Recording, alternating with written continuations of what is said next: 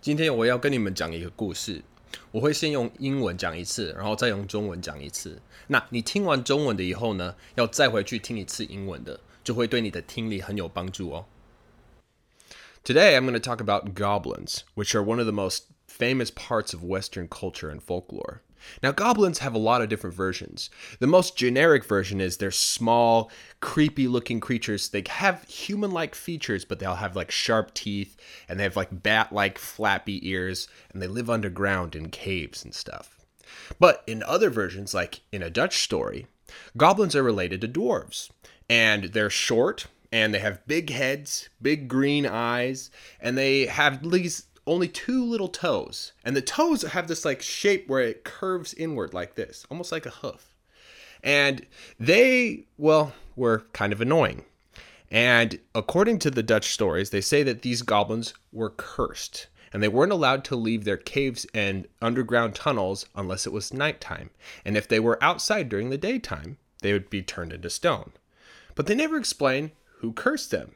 And so, what I like to think is because they were annoying and because they were so ugly, all of the other fairies didn't like them.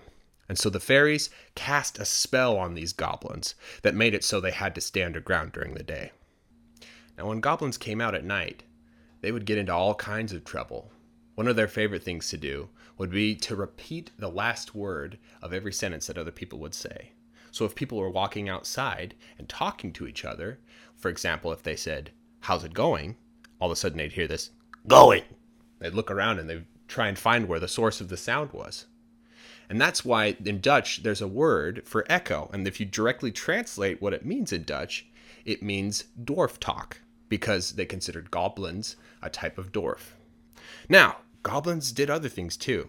For example, girl goblins would come into the house of a man and what she would do is right before she got up against the side of his bed, she would turn into a giant horse and sit on his stomach to see if he could stop breathing. So he'd be like, and he couldn't breathe, and the goblin would be like, and all of a sudden she'd turn back into a goblin and go, and over time, the guy would fall in love with the goblin, and they actually would get married and have kids together. Now, goblins were really jealous of humans they hated the fact that humans were so tall and that they could live during the day, and goblins really wanted that for themselves. So, what goblins would do would be they would sneak into human houses and they would take a goblin baby and find a human baby. So, they'd go up to the cradle and switch the human baby with their baby, and then they would leave. And what would happen is this goblin baby would be raised by people.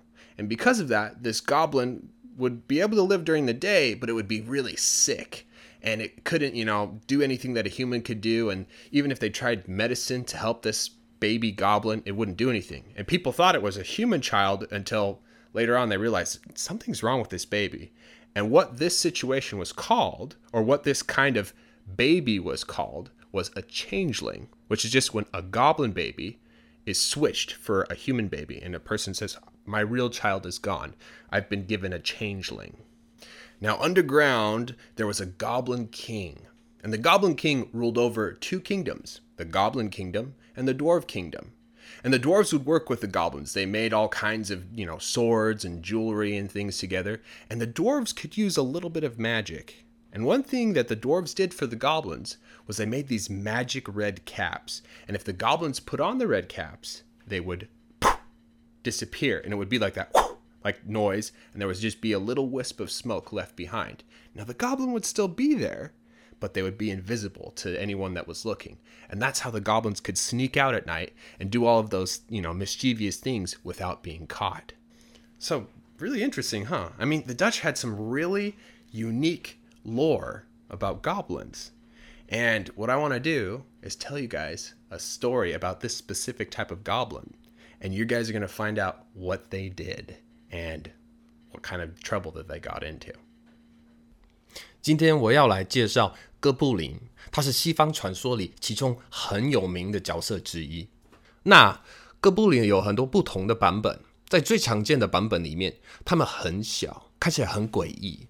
他们有人类的特征，可是也有尖锐的牙齿，而且还有像蝙蝠翅膀那样的耳朵。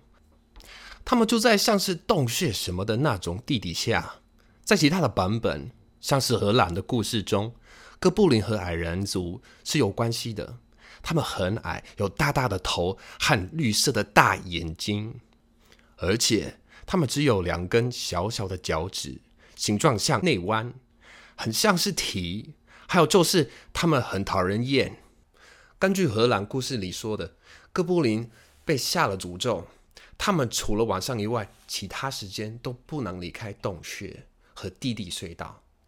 如果他们在白天出去，就会变成石头。但是故事中没有解释是谁诅咒了哥布林，我会把它想成是因为他们很讨人厌，而且很丑，全部的仙子都不喜欢他们，所以那些仙子对哥布林下诅咒，让他们白天只能待在地里，晚上哥布林出去时，他们会惹出各式各样的麻烦。他们最喜欢做的就是趁别人在说话时，重复每一句的最后一个字。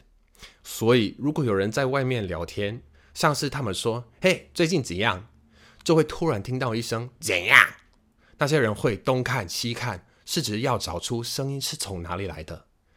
这就是为什么在荷兰有个用来形容回音的字，如果直接翻译那个字，意思就是矮人话，因为他们觉得哥布林是矮人的一种。哥布林还会做其他的恶作剧，像是女哥布林。会进到男人的家里，在爬上男人的床边之前，他会变成一匹很大的马，然后坐在那个男人的肚子上，看他会不会停止呼吸。那个男人就 很难呼吸嘛，女哥布林就会 突然从马变回原形，然后跑走。时间一久，那个男人可能会爱上哥布林，而且可能会跟他结婚。甚至有小孩。那哥布林很嫉妒人类，他们讨厌人类可以长这么高，而且还可以在白天出去。哥布林真的很想要跟人类一样，所以哥布林会做的就是带着一只哥布林的 baby，偷偷跑进人类的家去找人类的 baby。他们会爬上摇篮，把两个 baby 交换过来，就离开。那只哥布林 baby 就被人类。给抚养，这样一来，那只小哥布林可以在白天活着，可是他会病恹恹的。那 baby 根本没办法做人类能做的事啊！就算大人试着给这只哥布林宝宝吃药什么的，也完全没有用。他们一开始以为他是一个人类 baby，直到后来才发现这小孩好像不太正常。这种情况或是这种小孩叫做 changeling。当哥布林 baby 和人类 baby 交换了，他们会说：“我的宝宝不见了，被换成一只 changeling 了。”那地理世界有一个哥布林王，这个王掌管两个王国：哥布林王国和矮人王国。矮人会和哥布林一起工作，他们会一起制作那些你知道的，像是剑啊、珠宝啊什么的。矮人会一点点魔法，所以他们替哥布林。做了神奇的红帽子，只要哥布林戴上红帽子，就会呼的消失，只留下一丝丝烟。其实哥布林还在那，只是他们隐形了，所以人类看不见。这就是为什么哥布林可以在晚上溜出去，去做那些恶作剧，而且不会被抓住。很好玩，对吧？我是说，荷兰有一些关于哥布林很特别的传说。我下一个要说的故事。就是关于这种哥布林，我会告诉你们他们做了什么，还有他们遇到了什么样的麻烦。如果你喜欢我的故事，可以在我提供的链接填你的 email，我之后会不定期寄新的影片给你哦。